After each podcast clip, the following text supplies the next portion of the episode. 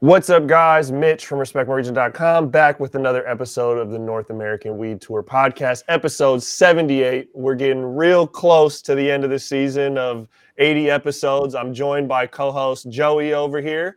What's up, everybody?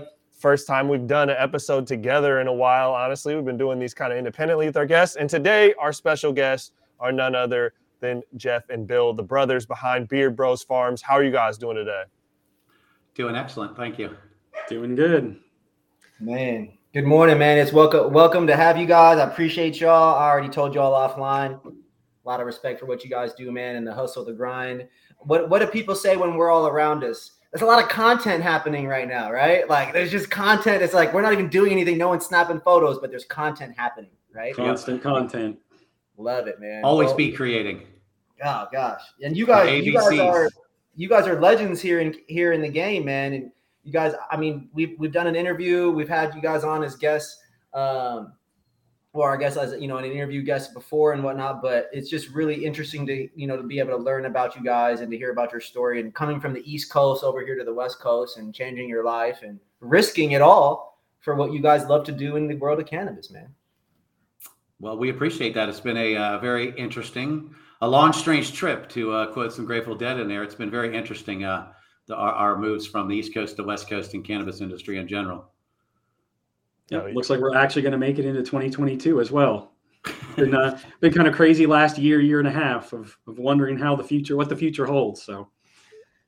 Awesome, man. Awesome. Well, we're going to get into that story a little bit. You know, we kick off these episodes usually with people's introduction to the plant, kind of their history, their origin story around the plant. The plant that we're talking about, of course, is cannabis. Um, so we'll just go from from left to right. We'll start with you, Bill. What, what's kind of your history, your origin around this cannabis plant? You can be vulnerable, share, you know, your personal history, or talk more professional or business. I, I tend, I, I, believe you guys will probably be a little bit of a mixture of both. But if you could give us kind of your origin around this plant. Uh, yeah, uh, origin for me started when I was uh, approximately 13. Ironically enough, now living in LA, it was a friend of mine uh, that lived in Pennsylvania, but his parents had been teachers uh, here in the uh, California State College system uh, so Cal State Fullerton professors um, that were now teaching at Penn State. It was my first experience with cannabis. Uh, my friend Jesse and his brother, who was older and in college, uh, pretty sure we took it from Jesse, unbeknown, or took it from his brother, unbeknownst to him. And uh, that was my first real experience with cannabis. Um, like a lot of people, I don't remember specifically getting high. I just know it was something that uh, I felt better after doing. Um, as far as professional goes, Professional started uh, way back in the 80s, uh, started with a passion, uh, obviously, with just cannabis in general, but then morphed into a, a, passion for plants overall. And then once I really got interested in plants, I realized what a special plant cannabis was. Um, and it was on from there. Basically, ever since I started taking care of plants, I've always had a passion for cannabis.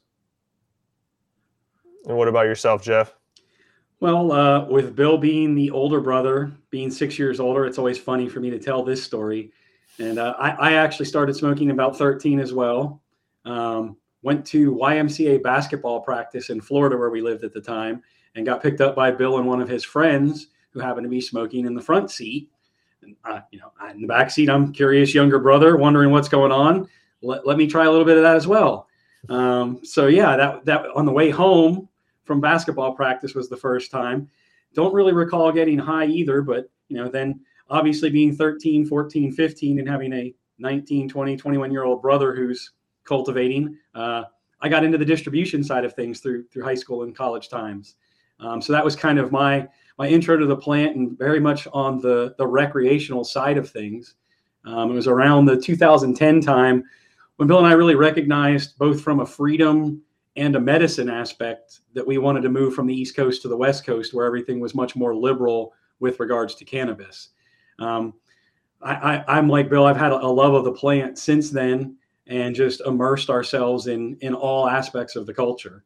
Um, business wise, like I joked, kind of a little bit in college. I was I was the plug back then in Florida, and had some people in South Florida that I knew of as well. So I was making some trips down there to pick up Crippy, bring that back up to Gainesville, and we had some friends that had some some good outdoor and uh, homegrown out in Kentucky, Tennessee that we would get from them and and, and bring back down to, to Florida. So, um, and then just as we move west, Colorado and California is where we've kind of planted our flag. Colorado for a short period of time, and then and then California.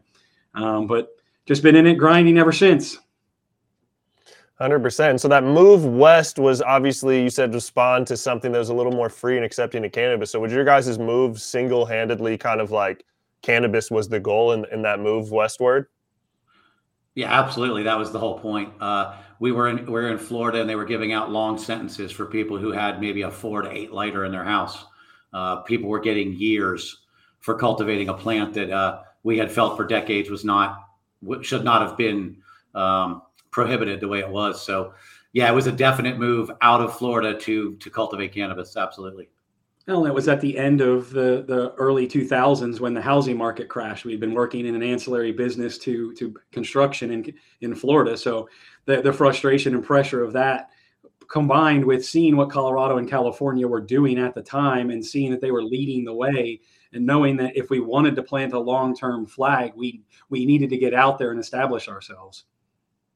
Absolutely. And, and so coming to California, what was it like kind of, you know, coming as an outsider to seek both community around, you know, just people that partake in this, but also cultivating and learning and picking up that? Like what what were those pieces and how did you guys approach kind of learning and acquiring new skills out here in the West?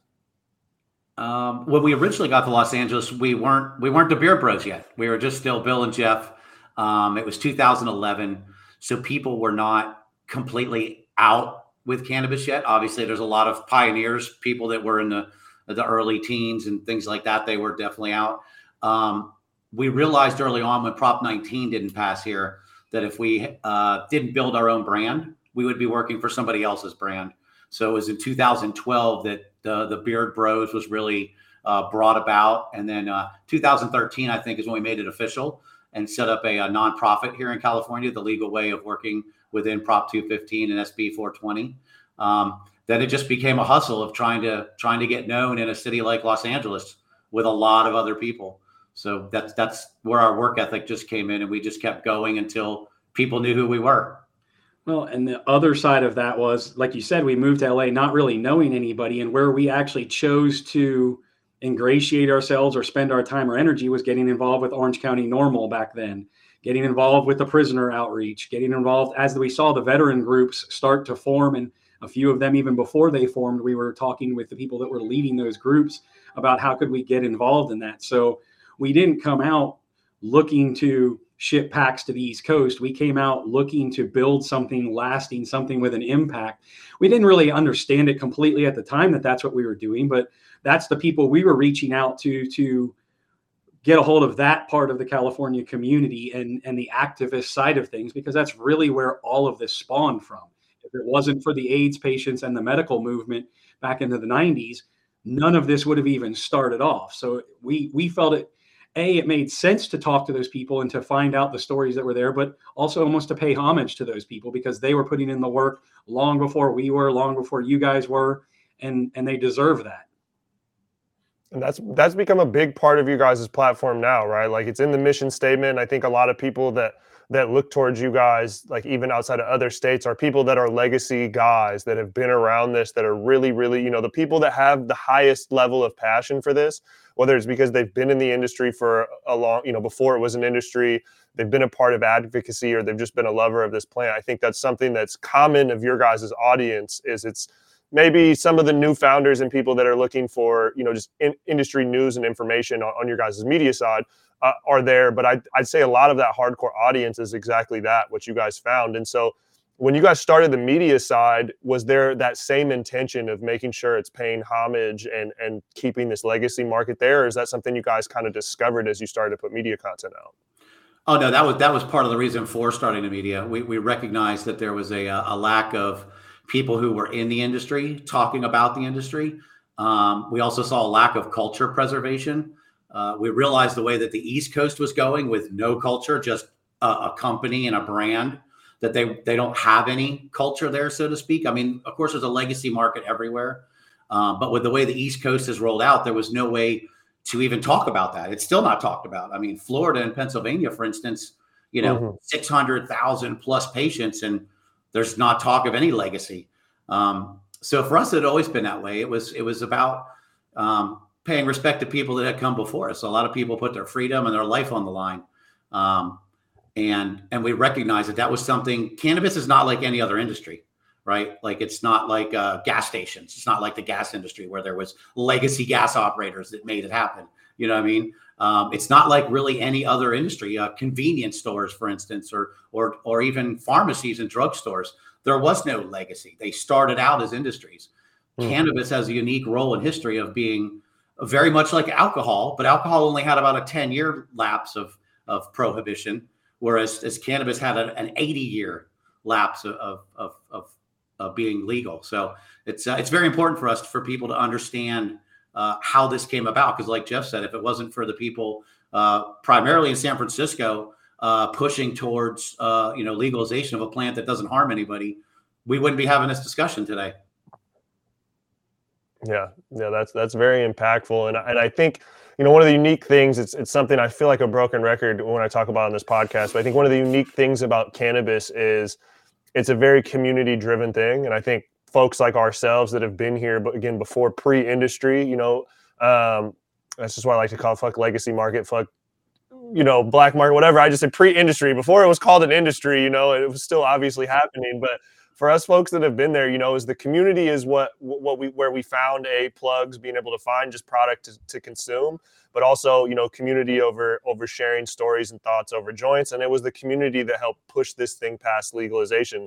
And so I think it's very very important, and I think anyone that's a legacy um, can acknowledge that that it's very very important that we keep some of that community alive and community sharing stories. So you know as, as someone else that puts out content you know joey and ourselves you know we, we praise you guys a lot you know because we, we we understand the grind but also understand that mission of of keeping part of that legacy and telling the story. So we definitely applaud you guys for that. What is what has been some of the feedback as legalization has not just grown in california obviously you guys have been there you know pre rec cannabis but also it's starting to spread across the country what are some of those things that you feel like are changing in terms of what what kind of stories you cover or, or your guys' growth within this industry as legalization starts to boom? I think one of the biggest things I see is the acceleration of information and education in the new states. Bill and I talk about this a lot. The East Coast is almost more advanced in terms of all the minor cannabinoids, all the terpenes, whereas the West Coast, where THC has always been king, kind of dwarfs everything else. But but people on the East Coast are, and sometimes it's lack of access to the, the wide range of products that we have, where they find a a particular cannabinoid or a particular terpene that works for something that they have, and and they buy based off of that. So just the the education level of the consumers, where it's not just going in and going, you know and, and it's some of that's changing in the way that products are presented. The fact that in california you can't smell the product you can't touch the product you can't actually have the experience that you would normally have with the product to purchase that way. The east coast is never really had that experience level so the way that they purchase is different. So seeing a lot of those advancements and going to a different place and seeing that i know you guys doing the, the north american weed tour have been in and out of a lot of dispensaries dealt with a lot of different brands and a lot of different regions but that's that's one of the main things I see. Is it when it was just Colorado and California, it was kind of a slow build of information and and levels to it. And now there's people that are coming in as entry level consumers going, oh, I'm looking for a high level of myrcene in any product that I'm getting because I want this effect from it. Yeah, I, th- I, think you can actually trace that back to how the market's developed. Uh, for the last 10 or 20 years, the states on the western side of the country have had what we call deli style, right? You yeah. walked in, we don't have it anymore, unfortunately, but we did have it. And you could walk in and you could look at it and you could smell it. And your body knew what terpene it was smelling and what it wanted. Everybody had a favorite. I like this. I don't like that. The East Coast never had that option, right? They would get products from the West Coast and somebody would tell them it, it's this. There was no way of verifying it's this. And now with their legalized markets, they're in the same boat as we are. They can't open up the product and smell it. So I think that, like Jeff said, their education had to take a a different uh, a different road than the West Coast education of cannabis did because they had to rely on scientific testing values and things like that. Once they found something they liked and they found out it was high in myrcene, now they're looking for other myrcene high products. Um, so it's just been it's been wild for us to watch it coming from both the East Coast with no legacy and and ending up here in California with a legacy, and now the actual combining of both of those. It's I don't know what's going to happen next year, to be perfectly honest with you. If you had asked me five years ago if this is where we'd be, I would have said no. that's funny. I find it interesting as well. you know, to uh, to Jeff's point about the level of education being notably, I'd say, elevated for customers on the East Coast. Um, I talk about this a lot in California. Uh, I've never met a medically certified bud tender in the state, but I personally know at least 10 in Washington, where I'm from. And so that THC is king and the culture of California is its own beast. You know, it's, you know, LA is la la land, right?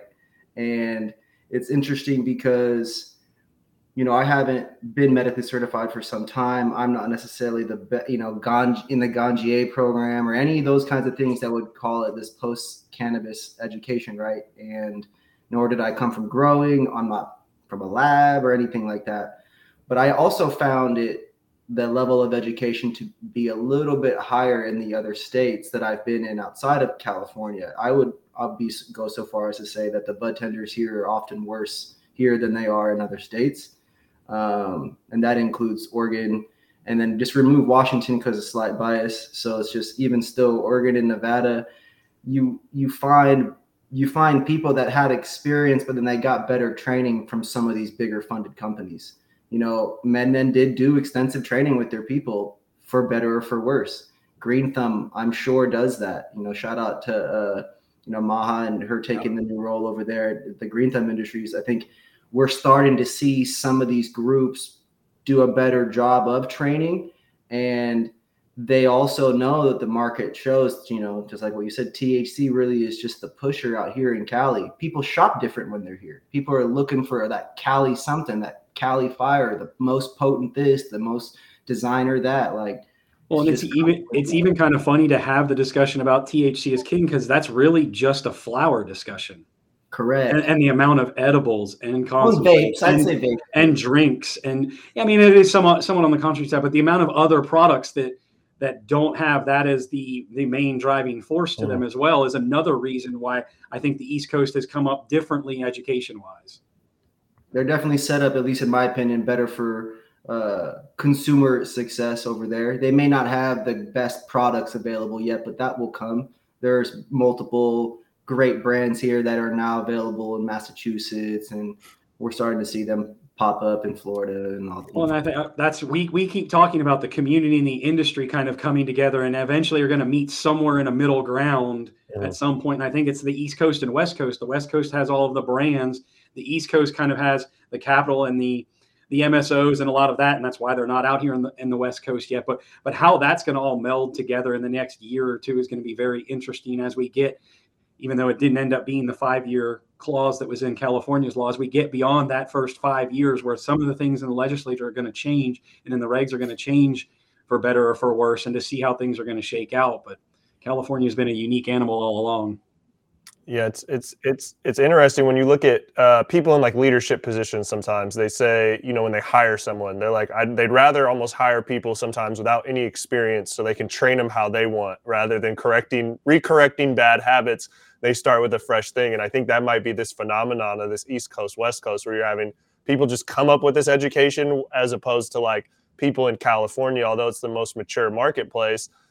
The the mindsets and the the the stigmas, not the negative stigmas, but the stigmas and the thoughts on cannabis and what's quality and whatnot. It's like ingrained in people. And like again, for better, for worse, for right or for wrong, people have this level of you know education where they're not willing to learn something new or, break down what they know you know it's a little bit more difficult to to transfer that information so that's i haven't even thought of that but i think that's a really a really great point in, in terms of this east coast versus west coast and, and the consumer education yeah the east coast was just hungry for information and they didn't have a 20 year legacy market to draw off of so they, they had to go with with the route that what was being what was being scientifically talked about like they couldn't go with anecdotals because they mm-hmm. didn't have them I mean, they had the anecdotal, but it was just a bag of weed they got from the plug that was whatever they said it was. Yeah, whatever Leafly said it was, and yeah, exactly.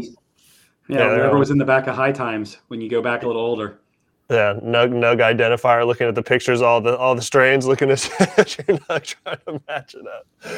Oh man, that's, that's, that's funny. But yeah, I mean, it's it's just yeah, it's so it's super interesting. You know, that's one of the things we've talked about with a lot of people is the the yearning for this THC percentage conversation to fully go mainstream and start breaking down because you get in that loop of California where all the buyers will, you know, every buyer will acknowledge THC doesn't matter, but I can't move it if it doesn't have a certain percentage, right? And then it's the same thing, you know, bud tenders will say, I try, but it doesn't work. So I just, you know, just slip in, whether it's lazy or just, you know, the easy way of retail, they just slip in and it's just this fucking shit show slippery slope of like, all right, we'll just push high THC because that's all that matters, rather than people, you know, standing firm on their two feet, being like, no, the shit fucking stops here, you know. And I, I'm eagerly waiting for for more people to just be like, nah, fuck that shit. But I, I don't know when we're gonna get there.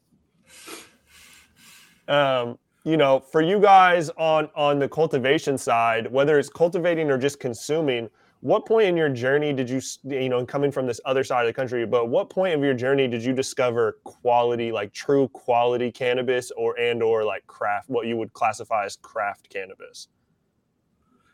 Um, my first time of, seeing some really high quality cannabis would be at a grateful dead concert uh, and it probably came from out here uh, from california. Uh, it was an east coast concert but uh, I just remember at the Grateful Dead concerts, they always had the best weed. Um, it wasn't flat. It still smelled good. I mean, growing up in the 70s and 80s on the East Coast, I started smoking brickweed. There wasn't anything else. You know, in Pennsylvania in the in the early 80s, that's what you were smoking was brickweed, um, unless somebody was growing some homegrown. And even then, it probably wasn't that good because genetics were not that talked about or or or worked on, or and everybody was very quiet about it. So, um, you know, for me, the the first uh, you know what what was called Crippy and then and then Grateful Dead concerts would be what I would consider the first really good quality bud I saw.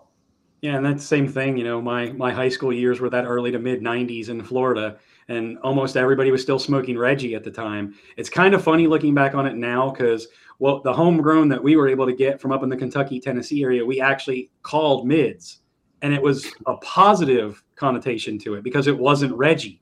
It wasn't it wasn't the high dollar crippy that you had to, you know, pay 50 bucks an eighth for back then, but it was in between and it was it had good taste to it and you know, it, it didn't dry up and break up and have seeds and stems all through it like the Reggie that you normally got the brick brickweed like Bill's talking about. So having access to that was, was the first time. But I mean, even when we moved to Colorado and just the year that we were there, attempting to get good genetics there was was somewhat difficult. So I would say on the cultivation side, it wasn't until we actually got out to California our first couple of strains that we picked up were from dispensaries. But then once we got to knowing some growers and knowing some breeders and actually getting quality genetics, going back to your point of community, like even even as outsiders from the East Coast, that's what started our journey was getting access to good genetics. No matter how good we could grow, if the starting genetics were not good, it wasn't going to yield a good end product for us. Yeah, without a doubt, the West Coast of the United States is the genetic capital of the world. Mm-hmm. Nobody, nobody can dispute that. I mean, sure, we have genetics that started in the Netherlands and things like that, and that was born out of necessity because we couldn't do it here. But if you're talking today, all of the good genetics are coming from the west coast of the United States. Right. Do you guys have Do you guys have some favorites that you've you know that you've enjoyed over the last few years or over the last decade? I mean, we're just uh, we're old school guys. I like the Motorbreaths, the headbands. Um, it wasn't really until like 2016 or so, about the same time our Extreme Cream came out, that everybody had something that looked like they dipped it in powdered sugar. That's a relatively new phenomenon. Um, probably 15, 16. So in the last five or six years, is there's just been a really uh, amazing mix into the genetic pool of these visibly frosty strains. Now that's good and bad because it looks fantastic, but a lot of times those things have lots of lots of trichomes, but they taste like cardboard. So they're not just because it looks like that does not mean that it's something that it, that is better than anything else. I, I personally, I've seen new stuff now that looks fantastic. Something older that looks not good, but the older stuff blows it away. And it's mostly because I feel like what you're getting with a lot of that powdered sugar type stuff is a high THC profile, whereas the old school ones have other other cannabinoids and other terpenes mm. that you're not getting. And I kind of say the same thing. It's funny because when we got here in 11 until I don't know, I'd say probably about 15 or 16, OG just still ruled. Hardcore, Vader, abusive. There's just so many different varieties, even though they all spawn from the same two, three, four uh, initial varieties. But beyond that, you've seen a lot of the exotics come in, and the and the OG just kind of not fall by the wayside because it's on the traditional side, but it's it, it goes along with legalization. I would actually say because it's a more difficult strain to grow. It doesn't usually yield as well, and but that that was my my go-to smoke for the longest time. Um, now everything has to have some unique flavor to it. Where that was the OG was all the about the effect. Now, mm. it, now it's more about taste, flavor than it really is the effect you get from the flower. That's one of the biggest things I, the biggest changes I've noticed. Yeah, that's that's a great point. I, I, think I think OG, you know, in this world, like we were saying, that was not deli style, right? Like OG doesn't necessarily have very good bag appeal historically. You know, the bud structure is kind of weird. It can be kind of a weird green, like you know, a lot of OGs are almost like yellowish. I'd say sometimes. I don't know. Like it's not the greatest looking flower, but it's one of those ones where if you smoke, like I do, you know, fuck, I don't care what the THC percentage says, if or what it looks like. If it's a good OG, a, a real smoker will know it's a good OG. But that is a lot harder to move in this market where we're you know yearning for exotics and designer and lemon, cherry, vanilla flavor adds to the names, and then it has to look purple in the back. You know, a real good OG is not going to really cross a lot of those boxes. It's just no. I mean, a, a, good example is look at Purple Punch. It might test hmm. close to 30, doesn't even get me high. Give me an old school OG at 18%. I'm high as shit. So right. you can't you can't even equate that stuff, but we just have to keep pounding that through people's heads. Yeah, I don't feel like I get high off the punches. No, I don't. Yeah, no, I don't yeah. either. Beautiful looking plant, but yeah, yeah that's that's the about buds look phenomenal. The best bag appeal ever. Yeah. So, um, you know, on, on this on this Beard Bros brand side, you know, you guys said when you first were cultivating, the brand wasn't curated.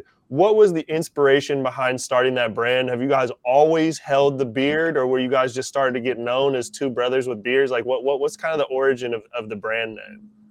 Uh, I mean, it was intentional. You want to tell it, Jeff, or you want me to?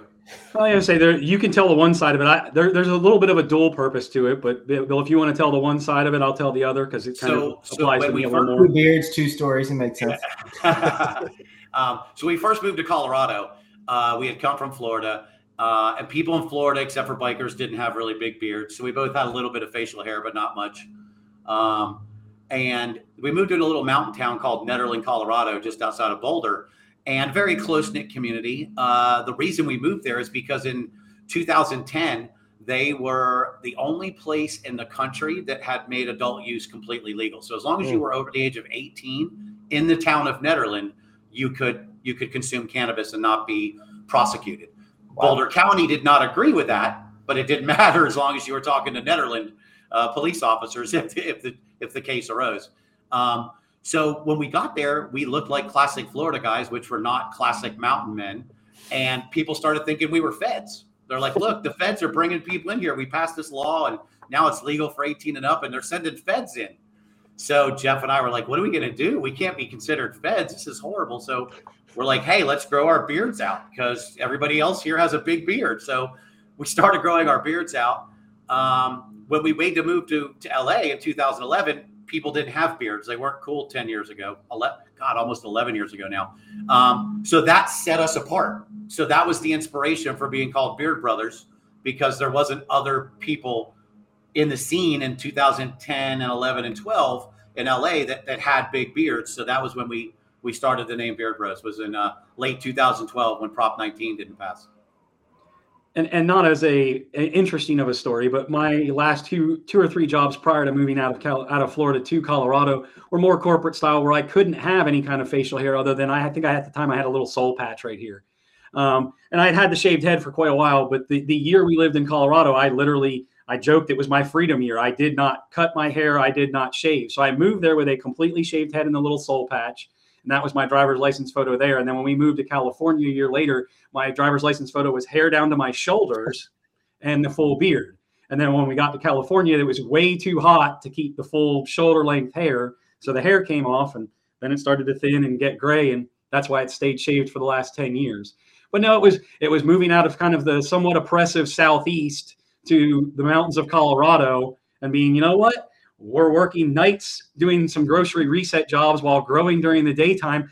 I don't need to be presentable. I, I can just be me, essentially, kind of going back to that that freedom aspect of, of things.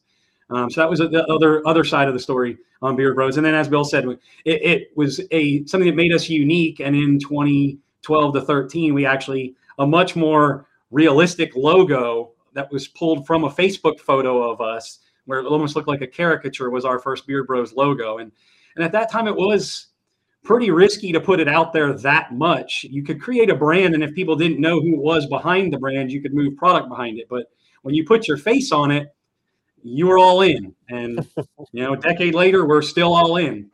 Yeah, and we always we always used to joke too that uh, during the legacy days, that was our exit plan. If if we ever needed to make a quick exit, we could shave our beards and let our hair grow out, and nobody would know who we were. oh my god, that's so it might still be the exit plan, but we'll we'll see. Just change your name real quick, cut the beard. That's so funny that it, that, that the initial response started from just I don't want to be the Fed. I don't want to be yeah. associated. God, they can't think we're the feds. That's hilarious. Yeah. Uh, that is so funny. Yeah, that's that's awesome, but it's it's it's unique, right? Like brands in this space, and even back in in that you know a decade ago, right? Like not a lot of people were building that brand, and like you said, coming out of that legacy market where you don't talk about this, you don't put it out there, you damn sure don't put it on social media. You know, a lot of us back then we didn't even talk about things on the phone. You never, ever, ever in a text message. You know, you were so scared of everything but to to take your face and put it on there what was that what was that conversation between you two because i'm sure you both had to be on board of being like we're all in and we're going to be the face on this well i mean yeah that, that's what happened we, we went all into it and, and we realized that um, you know being actual brothers and being able to put some authenticity behind a brand was really the best way to go i mean the best way to to impress upon people that you care about the brand and about the product is the way we did it. So the way we got known was just to go to these uh, these sessions at uh, on the in, in LA back in 14, 15, 16, you could find a sesh every single day of the week. You could spend one or 200 bucks uh, with the event organizers. You could show up with your uh, card table and, you know, backpacks full of packs. And you could sit down and literally meet the patients that were going to get your product and then they would come back to the same session next week. So you had to have a level of authenticity and honesty that portrayed what your values really were. Um, so we just we just worked on that. We just knew that if we stayed consistent and we provided good medicine to people and we were accessible and transparent, we didn't know. We had hoped that would lead to, to what we have today. So we it was we were all in. It was a leap of faith, and I think we just took it like, hey, we came from the East Coast where they were locking people up for ten years for an eight lighter, to California to where and LA specifically where if you were state legal, you really felt safe, other than potentially being robbed, which is obviously something that's in the news nowadays very prevalently. Um, but but that was it. Just just coming out in California and realizing, hey, we've got a chance to be part of something that I don't think you'll be able to do on the East Coast or honestly ever again. Like you can't build a brand the way we did it in California a decade ago. You you mm-hmm. can't do that anywhere. Yeah, the ability to, you know, there are still sessions, but you definitely can't be at those sessions and become a part of this rec industry as it is. Word gets out very quick you know, there's obviously now just this digital age where people just are unfortunately just snitches and just either hate yeah. hate you know cyber attack or just you know a couple emails to the right people from the DCC and bang, yeah bang. I guess I you know I could actually walk that back a little bit. Uh, when we got to California, you could start a nonprofit for about five thousand dollars in lawyers fees, and you were legal. You were a, a, a sharing nonprofit. Oklahoma is the only state that's allowed anybody to do that for that type of uh, low uh, accessibility to the market. Oklahoma is the only other state besides California that, that's pulled that off.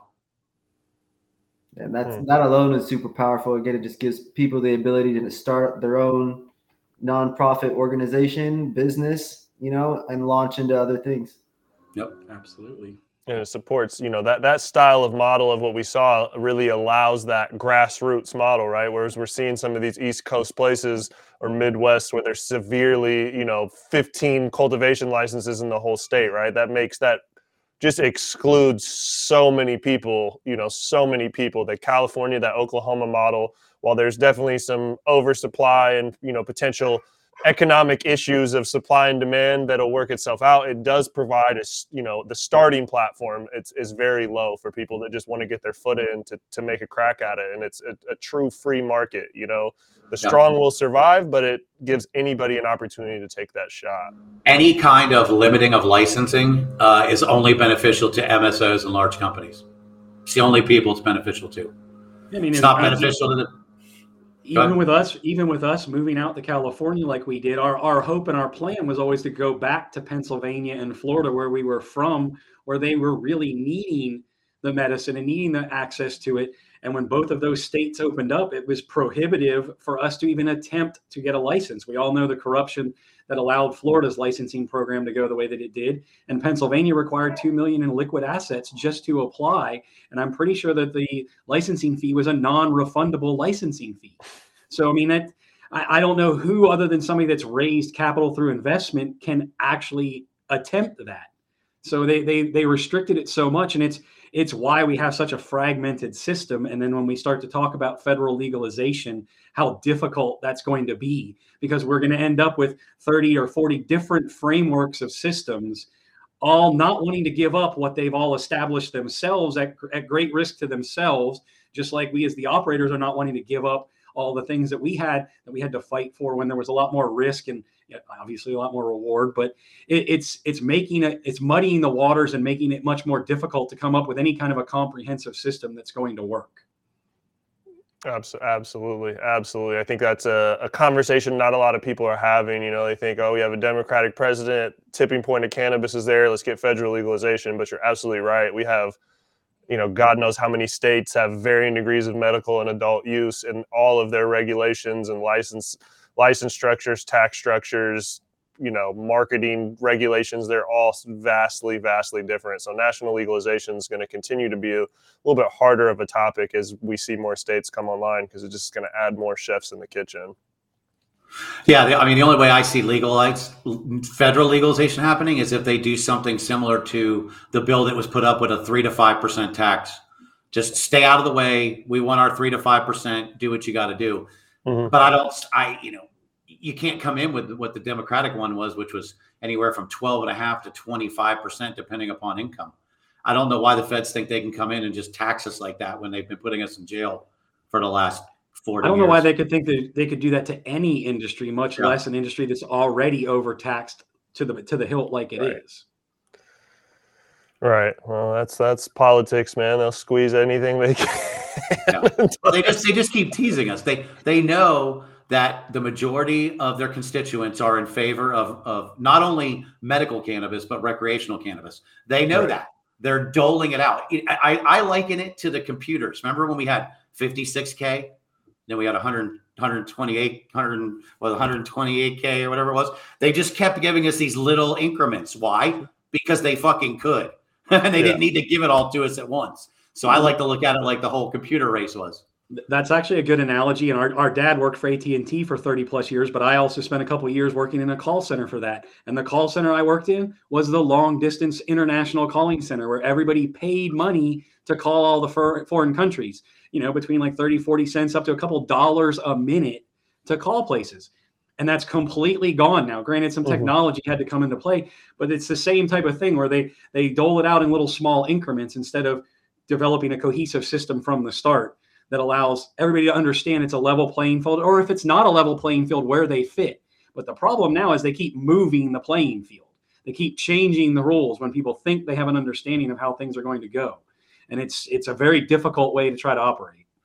Yeah, hundred percent, hundred percent, definitely. Damn near, damn near impossible. We got all these operators up there in Northern California getting squeezed so hard, and then we already watched Washington go through a couple years of not not just the low hanging fruit failing out of it, but then their predecessor, then their followers, and then their followers. We've seen a couple of these licenses get sold five to seven times already through failed groups in our in our own state. It's pretty wild. Yeah, yeah, it's con- control and monetization. But on the on the on the media side, you know, when did you guys start putting out content and start developing the media side of the brand? Uh, the media side started really organically uh, in 15 uh, because leading up to the vote for Prop 64 in, uh, 2016, Um, we, we, we, you know, everybody was talking about it. Uh, we saw some rough structures of it. There was a, there was a medical, um, a bill that was going to go into effect if something didn't happen with Prop 64. Uh, and we realized that not very many people were educated on what was really happening. Uh, and the people like us that had been legacy guys who had wanted to, to try to find a way to be in the, the quote unquote legal market, we started researching how to do that. And we realized that not a lot of people were really paying much attention to what was going on. So we had a small following at the time, probably, don't know, 10 or 15,000 followers on Instagram primarily from um, from from our from our uh, farm uh, from our farm photos. We would always take pictures of our flowers growing so that we went to sell them to people. We could show the people the plant they were buying while it was growing. Um, so, you know, leading into that, we realized that there was there was a lot of work to do. Absolutely, yeah. The the media side, it's it's it's unique. Um, in this space being that you know pre-legalization we had High Times. You know the only place you could seek this information was in a, in a magazine. The magazine you know no disrespect to anyone out there running magazines but the magazine's a, a die, been a dying format you know well over the last decade. And as legalization has helped normalize and break the stigma it's given guys like yourselves or myself that are you know and joey that are legacy guys the, that freedom to hey, we can talk about this a little bit more freely from a personal standpoint on the internet but also provided more media opportunities um, what are some of the challenges you guys have faced? Because you know, before before I was going to your guys' website, obviously you guys did a really, really, and still do a really, really incredible job distributing content through Instagram. What are some of those battles you guys have had around Instagram in in sharing cannabis content? Well, definitely being pretty much continuously shadow banned is is one of them. Um, Bill deals with that a lot more than on on the Instagram side of things than I do. But just the the amount of reach that we could potentially have if we were not in that continuous situation. Um, we've been working towards trying to get you know a blue check mark because the, the fear of having that shut down and that being the opening conduit to most of our content that we then redirect people to uh, other places without that conduit we do have a backup page that we you know was a result of getting shut down back in 16 and we had to create that page and and build that for several months before getting the page down. So i mean obviously just dealing with with instagram and the way they are passively aggressively friendly with cannabis i guess is a nice way to say it. They they kind of tolerate it like they have to and i i have a feeling we're going to as as federal legalization comes a little closer we're going to see them start to open arm welcome and embrace it because the the amount of revenue that could come from it but um, I guess I'll let Bill speak a little bit more to it than well. Than yeah, the part that blows my mind on it is what's going to happen the day it is federally legal. Does Instagram just shut off all the fucking restrictions and everything's fine now? Talk about weed however you want to. It's mean, just a check. It's just a checkbox on their algorithm, right?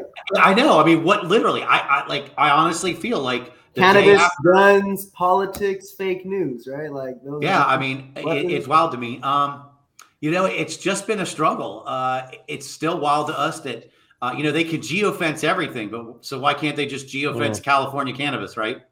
I mean, there's no reason we shouldn't be able to talk about it, and only people in California can see it, or only people in a legal state can see it. So we know they have the technology. Um, I feel like it's just a way to keep uh, keep putting us down until they can actually monetize us mm-hmm. on there. Uh, I think they realize that they gave us a a somewhat free platform. I mean, quite honestly, we built our brand on Instagram. Um, when I would go into shops back in 13, 14, 15, I would I would pull up hashtags that had all of our strains. I mean, we would have a pitch deck. Instagram was our pitch deck. So I would hashtag uh, hashtag BB underscore and then the name of the strain. So when I would go in to show a buyer, I would pull a pack out of the bag, out of the backpack, and I'd say, "Here it is. Do you want to see what it looks like growing?" Sure. And I would go to that hashtag and I would show them picture after picture. Here's mm. what it looked like in week one. Here's what it looked like in week five. Here's what it looks like hanging. Here's what it looked like three days ago before I brought it to you. So, I mean, Instagram has been a, a blessing and a pain in the ass all at the exact same time. uh, I, I know. That, I feel like it's become more selective now as well because you're seeing some more of the mainstream brands or some of the brands that have gotten some funding behind them find workarounds to actually put up sponsored content mm-hmm. and sponsored ads for the very same things that we get shut down for or we get flagged for or we get told we can't do and i know it's not just us it's a lot of the smaller companies and and just the, the words and the nomenclature that you use for, for your particular post getting it shut down. So if there was any kind of even-handedness or, or fairness to it, it'd be one thing. But but the fact that you can just report somebody for no reason at all and have posts taken down, and there is no no way to really get those posts back up when they are not what they're being po- being reported for. We all have seen it on the troll side of things, and and it just it makes like I was saying earlier an already difficult situation that much more so. Yeah. Yeah, I mean, I mean, just a for instance, our our main Beard Bros page, I started it in 2013, I think. There's almost 12,000 posts and and eight years in it. Um, I think I did some numbers the other day. If I spent three hours a day, which is probably a pretty pretty low number, um, I think I have five full time work weeks, five years of full time 40 hour work weeks put into into that page. Five years. well, sorry, four years of 40 hour work weeks, about 10,000 hours, eight to 10,000 hours in that page. That's that's incredible, and that was one of the questions I have: is what what's the work that goes into you know for people out there that oh you're just on Instagram just sharing content oh you we work where, from your phone wherever you want. I, I know a little bit from you guys. You guys have a, a regimen of you know at least from when you guys wake up and do this stuff pretty early in the morning. What what's that workload look like to share this level of content? Well, I, I mean, there, there's more to it than just what you see. If you see me put up three articles, I probably read 30, mm. right? Or at least start at 30, because most of them I can get about two paragraphs in right now, and I know if it's something we want to pursue. Um, but I mean, it's it's it's a continual uh, evolvement of of of news and trying to get it out um, relatively um, on a timeline to where it makes sense for people to be able to understand it and see it. That's huge. Yeah. 30, 30 articles of curation to get to the two to three to four that you want. Yeah. Yep. Makes sense. Got to put in the got to put in the work. Got to put in the work to get the well. Goal. It's funny because um, Jeff and I have have remarked before that we probably have as much cannabis knowledge as anybody, simply from the fact of just reading article after article and, and writing article after article. So um, you know, as far as, as cannabis goes, I mean, somebody, even somebody who works in the industry may have less knowledge than we do simply based on the fact that we're looking at everything and they might be hyper focused on what their, their lane is. No, they, that's definitely the case, and it, it, reinforces every time we go to events. And I saw it again at Hall of Flowers and Emerald Cup the last couple of weeks. Is talking to people and and and making the assumption that they already know about a topic and know about it in depth, and then just being like, "Really, you you didn't see that, you haven't. And for us, it's because we're consuming that amount of content every day that we're seeing what's going on in Florida and Pennsylvania and Massachusetts. And I mean, I know you guys see it as well in, in covering and trying to get out the major stories that you have to be paying attention to, but then being a, a, brand on that side of it as well, and having so many other brands reaching out to us to talk to us about that side of things, we we get so many different touch points as media, as brands, as activists, as consultants, as cultivators, as all of these different things. That's the uniqueness I think that we've unintentionally come around to is that we, we've we've pivoted and we've adjusted to focusing on all these different areas more so than most people that are focusing on those areas all the time, so that we have a general knowledge beyond most. I think what we're saying is we'd be very valuable board members for the right company.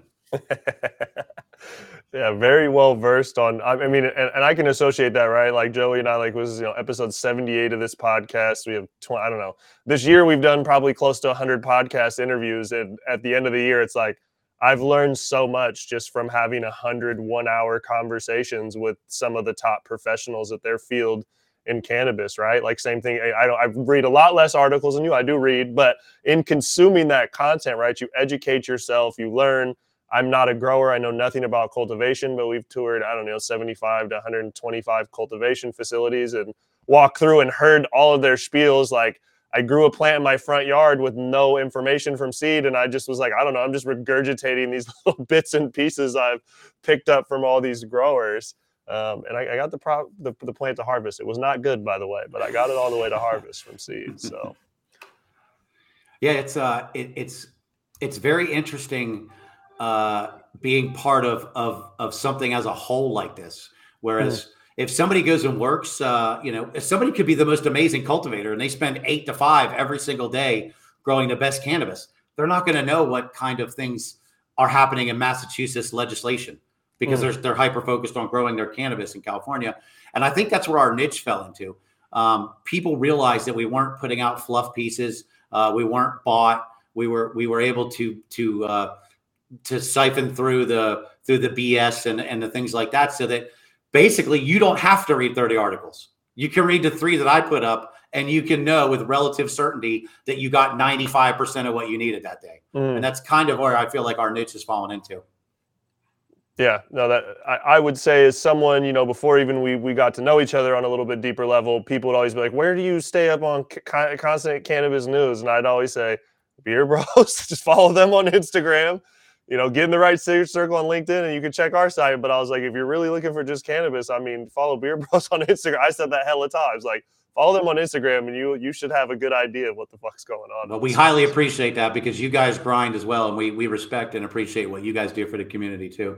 Well, because we also recognize that you're not just doing this for cannabis; you're bringing in the hip hop music where your original background from, and and and that melding together. I, I, kind of liken that to us talking about activism being our kind of intro story to it. And I would assume kind of the same thing for you guys. Mm-hmm. Cannabis was a major part of the hip hop scene, and, and and they kind of went hand in hand. And then now you're able to kind of combine your passions together. Absolutely. We we really fell into it in a similar vein, and then when we, uh, you know, I, I did admit I forget who I was speaking with in Vegas, but we weren't necessarily as big into the active uh, the advocation side of it and activism as much as we should have been early on. Not to say we were immature to it, but as Mitch mentioned earlier, we were just slow to being a part of the industry side of cannabis in Washington, we had an industry. There were brands when it started. We had we had farmers markets and things like that. Our own versions of Cali stuff uh, with less, I guess, less hype and celebrities involved and things like that. And you know, it wasn't until 2016 and 17 where it just really became apparent to us that we we really needed to get involved. And then now, having been in California, it's funny that you guys mentioned the the OC NORML. now we're regularly a part of the LA NORML stuff, and rightfully so, right? They've been able to treat us like family, even though we're from another state, and and to some extent been able to really help get us a better understanding of community and what people have been through here, and and the right relationships to get a real true grasp on what this culture and this industry was built upon. And so appreciate you guys being a part of that growth and and you know doing the content for so long. You know, I'm sure that the content you guys uh, have created has reached some really powerful people and had its own special impact. So appreciate you guys for nice. hanging out with us today on the episode. Been a long North American weed tour for us. Mitch has been grinding through a lot of these podcast episodes, putting the team on his back. So big, big shout out to you guys for for riding through with us all the way to the end, man. Well, we appreciate you having us on, and and honestly, the advocacy part, and you can probably back this up. It, you can selfishly feel good about helping other people. It's mm. a good thing. You know what I'm saying? Yeah, man. We, we, we're trying to, you know, it, we've been inspired, you know, shout out to Ian Resman and uh, all the, all the yeah. homies over there from LA NORML. but you know, we try to, we try to do a better job now of talking about the right things, right? Because it's, it's like what you mentioned, but bridging the gap of the music community that we've that we've you know built over the last decade. You know, it is important to us that those people have a better understanding of how to be safe when they're traveling, right how to what what what they what are some good gift ideas for their family that may or may not excite them or or maybe help them right whatever it can be well and and, and even more so as cannabis goes more mainstream hip hop and music in general was one of the, one of the driving forces beyond the activism behind the normalization of cannabis and the mainstream aspect aspect of it so the fact of paying it back to the that that mm-hmm. community. That's why when I see guys like Redman and those guys coming in and being involved in this, they were the guys I followed as teenagers. They were part of why I got involved and, and immersed into the culture. So it, it, makes sense for them to get in. It makes sense for, for us to pay homage back to that as well and, and to open openly welcome them into the community as well. But I was also kind of going with that all spawned with small community based as well. When when one mm. rapper got on, he put on his other people, he helped his other people, and it was the same thing around here with with cultivators and with breeders and things like that. When one person got successful, usually all the ancillary people that were around their network as well came up along with them. So I I feel you guys bring that same level of community and feel to the cannabis side as well. So I just want to want to point that out and, and note that it's appreciated. Thank you, thank you. That that that community aspect, you know, it's very much, you know, through culture. Hip hop is a very defined culture. Cannabis, you know, is a very, you know, maybe the picture of adult use in some of these states isn't defined as culture, but cannabis in its essence is very much defined as culture. And I think there's elements of that, you know, to to thrive in that or to carve your niche, you have to be authentic. You have to understand that. You know, Joey and I have never been advocates. We've never been poli- you know very political individuals but as you immerse yourself more in culture or as that culture goes mainstream or that culture lifts some of the blinders up you see some glaring things that you just you know a lot of us feel compelled to empower or speak out or help share the information and it's not even that you're you know the typical po- politician just your experience within that culture shows you some things that aren't right or like you know what bill said some things that you might feel you know not doing for self gratification but feeling good just being a part of hey i acknowledge there's a wrong and if i can play just a little piece and trying to make that right you know i can feel I genuinely feel good about that yeah you might not be able to change the world with one person but you might be able to change one person's world so. Mm. Bang dropping bombs there we go man that was powerful yeah, that was that. That's great, man. I again, you know, to echo Joey, I really appreciate you guys being on here. I really appreciate your guys' platform. Uh, again, just as a platform, your guys' collaboration with us, and that was another thing I had to highlight before we uh, we get out of here. So often in um, both music and both in cannabis, when you see other people doing something very similar to you, whether you know we're both in the media realm of cannabis, we obviously have our, our different lanes, but so many people view each other as competitors, the crabs in the bucket. You know there's not enough to go around. Whether they explicitly do that or just their interactions you can tell there's you know whether it's feeling threatened or just this competitive nature in a negative way um, i really have always seen with you guys and something that's been a part of our mission is is the collaboration. It doesn't matter if we're doing the same thing. There's more enough to go around but we come from music. Music builds artists feature on one another. Artists bring other artists on their shows.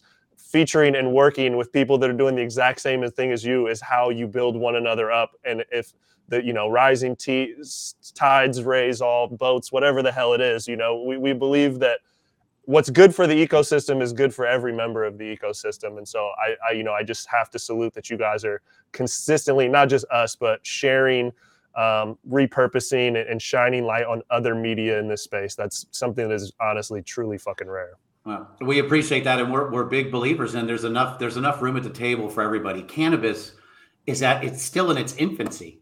We don't even have federal legalization yet. It's going to take ten years mm. to shake out after that. So anybody who feels like they have to grab it all right now, they just they just don't see the big picture, in my opinion.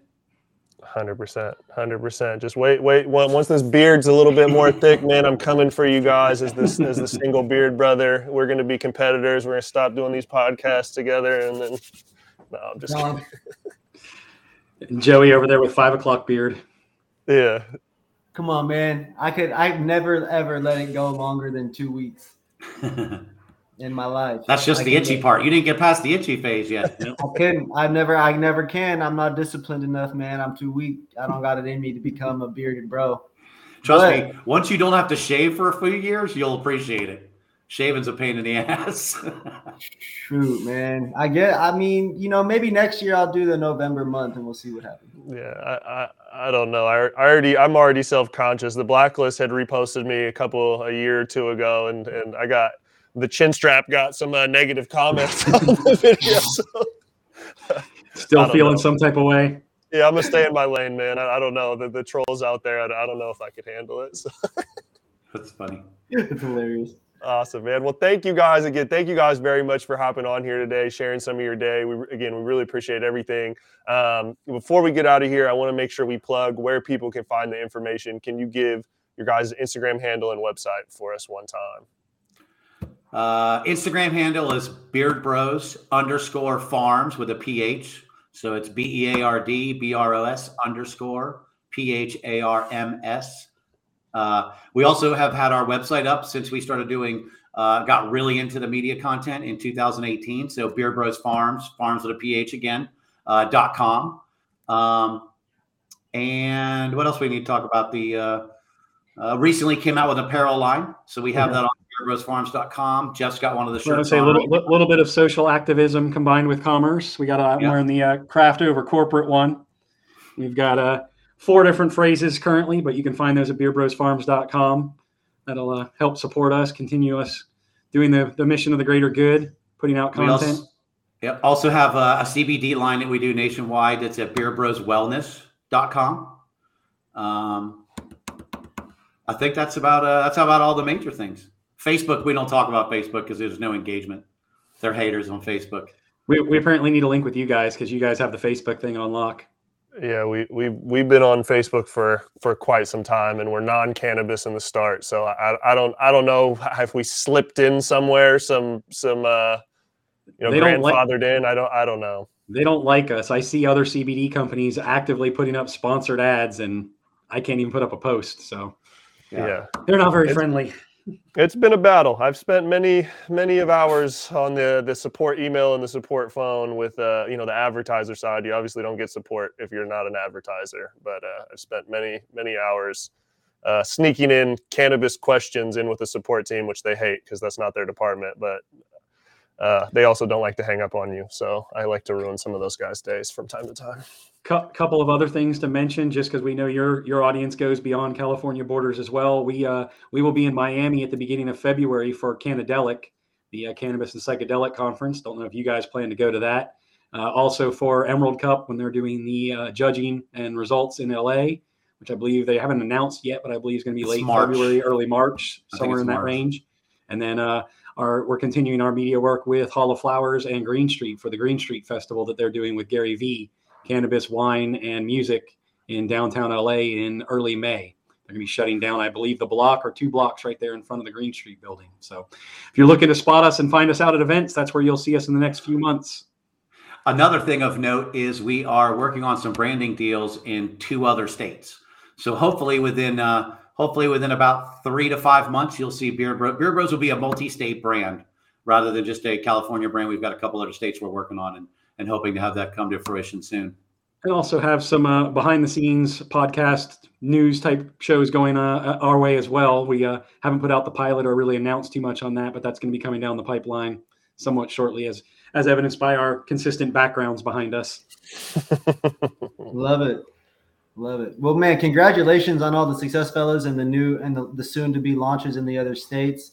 very excited to continue, you know, watching the content, reading it, and, and also reposting it and supporting, right? And um, as always, down to have a convo about you know any of the social issues that you guys are having on the medias if you'd like and support from that regard. We're sharing a lot more uh, video content these days and it could just be a matter of curation right? Instead of 30 articles maybe 30 videos get added in by someone on the team things like that. And so but um, anyways, we really appreciate you guys. Thank you again for being on the episode today. Mitch, episode 78? Episode 78. We got two more and then we're fucking done with this season. We got to get these done before the end of the year to accomplish this goal. Talking about cannabis, legal cannabis across the country and beyond, North American Weed Tour. Thank you very much to Jeff and Bill of the Beard Brothers. Really appreciate you guys. Uh, RespectMyRegion.com. We're out. The hustle is perpetual.